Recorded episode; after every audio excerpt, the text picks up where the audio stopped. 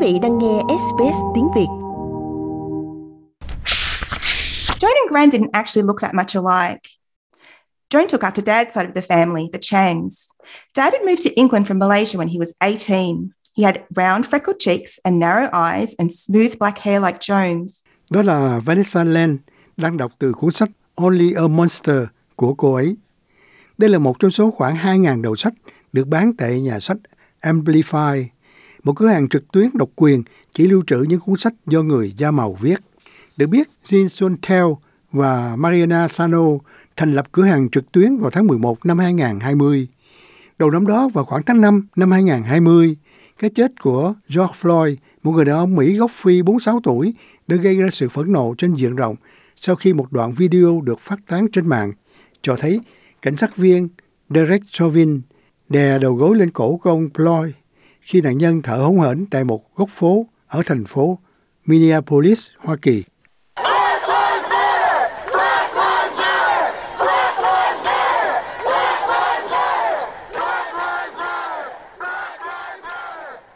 Cái chết của ông này làm dấy lên các cuộc biểu tình trên toàn quốc chống lại bất bình đẳng chủng tộc và nhanh chóng lan sang hơn 60 quốc gia khác bao gồm cả Úc.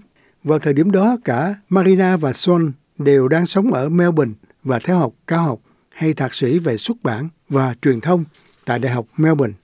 Chính trong thời gian này, Marina đã có ý tưởng thành lập một hiệu sách dành riêng cho các tác giả đa chủng tộc. It was mid-2020 which đó là vào giữa năm 2020, cả thế giới đương đầu với vấn đề chủng tộc và hiểu các hệ thống của người da trắng hiện diện ở khắp mọi nơi. Đại loại là tiếp tục mở rộng ý tưởng đó và nỗi sợ hãi tồn tại. Với các bằng cấp, chúng tôi đã thành lập hiệu sách, cố gắng làm điều gì đó để có thể đưa một số điều tốt vào thế giới và giúp mọi người tìm thấy sự đại diện của chúng tôi sớm hơn.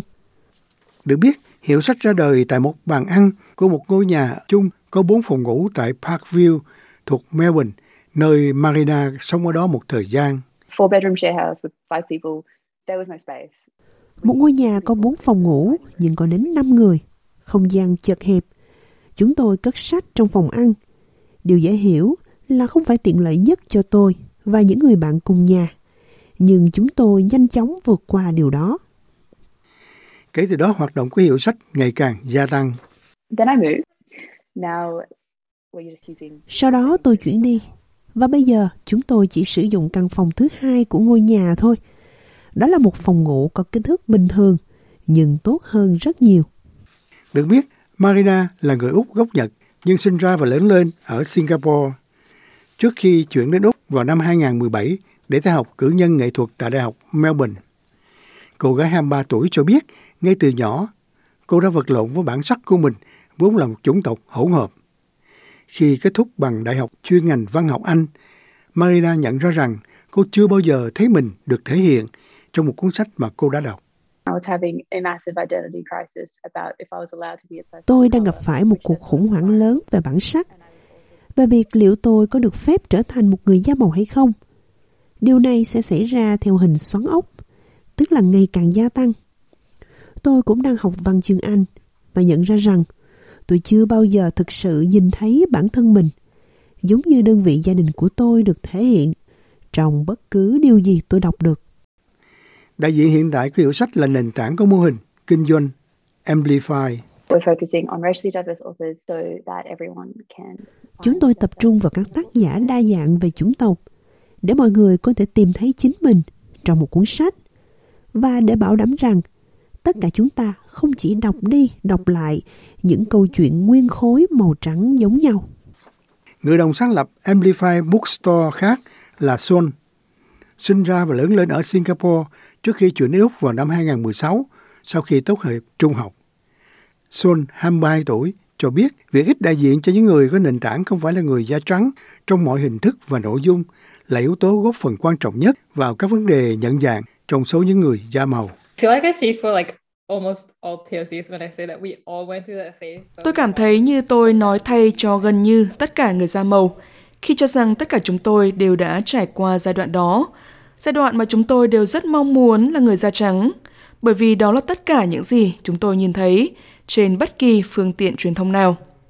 Thực sự phải mất rất nhiều thời gian học hỏi để nhận ra rằng muốn là người da trắng không nhất thiết phải là một điều tốt và chúng tôi nên chấp nhận văn hóa của chính mình. Bởi vì đối với tôi, tôi đã lớn lên cùng với các bộ phim của Disney và Nickelodeon, trong khi có bộ phim That's So Raven, thế nhưng không có người Á Châu nào trên màn ảnh. Thế nhưng cô cho biết đã có một vài cải thiện so với khi cô còn nhỏ. We have come quite far from when we were kids, but there's still so much to be done. But we've come far enough. Ta đã đi khá xa so với khi còn là những đứa trẻ, thế nhưng vẫn còn rất nhiều việc phải làm. Chúng ta đã đi đủ xa để tôi có thể tìm thấy những cuốn sách có các nhân vật Á Châu ở trong đó và có thể đưa chúng cho anh em họ của tôi đọc. Bởi vì tôi không muốn họ gặp phải những khủng hoảng về bản sắc, giống như điều mà tôi đã trải qua khi lớn lên. Cô Xuân cho biết sách cho cửa hàng được chọn hàng tháng bằng cách lướt qua các danh mục của các nhà xuất bản và tra cứu từng tên để tìm tác giả da màu trước khi thêm nó vào danh sách đặt hàng. Đó là một tiến trình gian khổ nhưng cần thiết trong việc lựa chọn sách phù hợp vì các nhà xuất bản thường không thể cung cấp danh sách cho thư mục của Amplify. We try to ask the publishers to help us in this process. Chúng tôi cố gắng yêu cầu các nhà xuất bản giúp đỡ trong tiến trình này. Một số người trong số họ thực sự tốt về chuyện đó và họ hiểu những gì chúng tôi đang tìm kiếm. Thế nhưng rất nhiều lần họ không hiểu chúng tôi đang tìm kiếm cái gì và gửi cho chúng tôi những cuốn sách của những người da trắng nói về chủng tộc. Được biết trên trang mạng của Amplify, sách được phân loại theo các khu vực bao gồm châu Phi, châu Á, châu Âu, châu Mỹ, Latin, Trung Đông, Bắc Mỹ và châu Đại Dương. Ngoài ra còn có các danh mục đặc biệt dành cho các tác giả đã được dịch thuộc các tác giả thuộc dân tộc thứ nhất và chủng tộc hỗn hợp. Nhiều tác giả trong số đó đã gửi lời cảm ơn đến cặp đôi vì công việc của họ trong ngành bán sách. We do have a lot of authors come to us and Chúng tôi cũng có rất nhiều tác giả đến và cảm ơn vì công việc mà chúng tôi làm, hoặc cảm ơn chúng tôi về không gian mà chúng tôi cung cấp cho mọi người, cũng như mọi nhóm người da màu ở giữa. Tôi đoán khi sống trong bầu không khí này, tôi đã thực sự cảm thấy thú vị khi nghe những câu chuyện như vậy. Được biết, sự đa dạng không chỉ là vấn đề trong nghị trình thảo luận, mà sự kiện biến một doanh nghiệp bền vững mới với môi trường cũng là một ưu tiên hàng đầu nữa.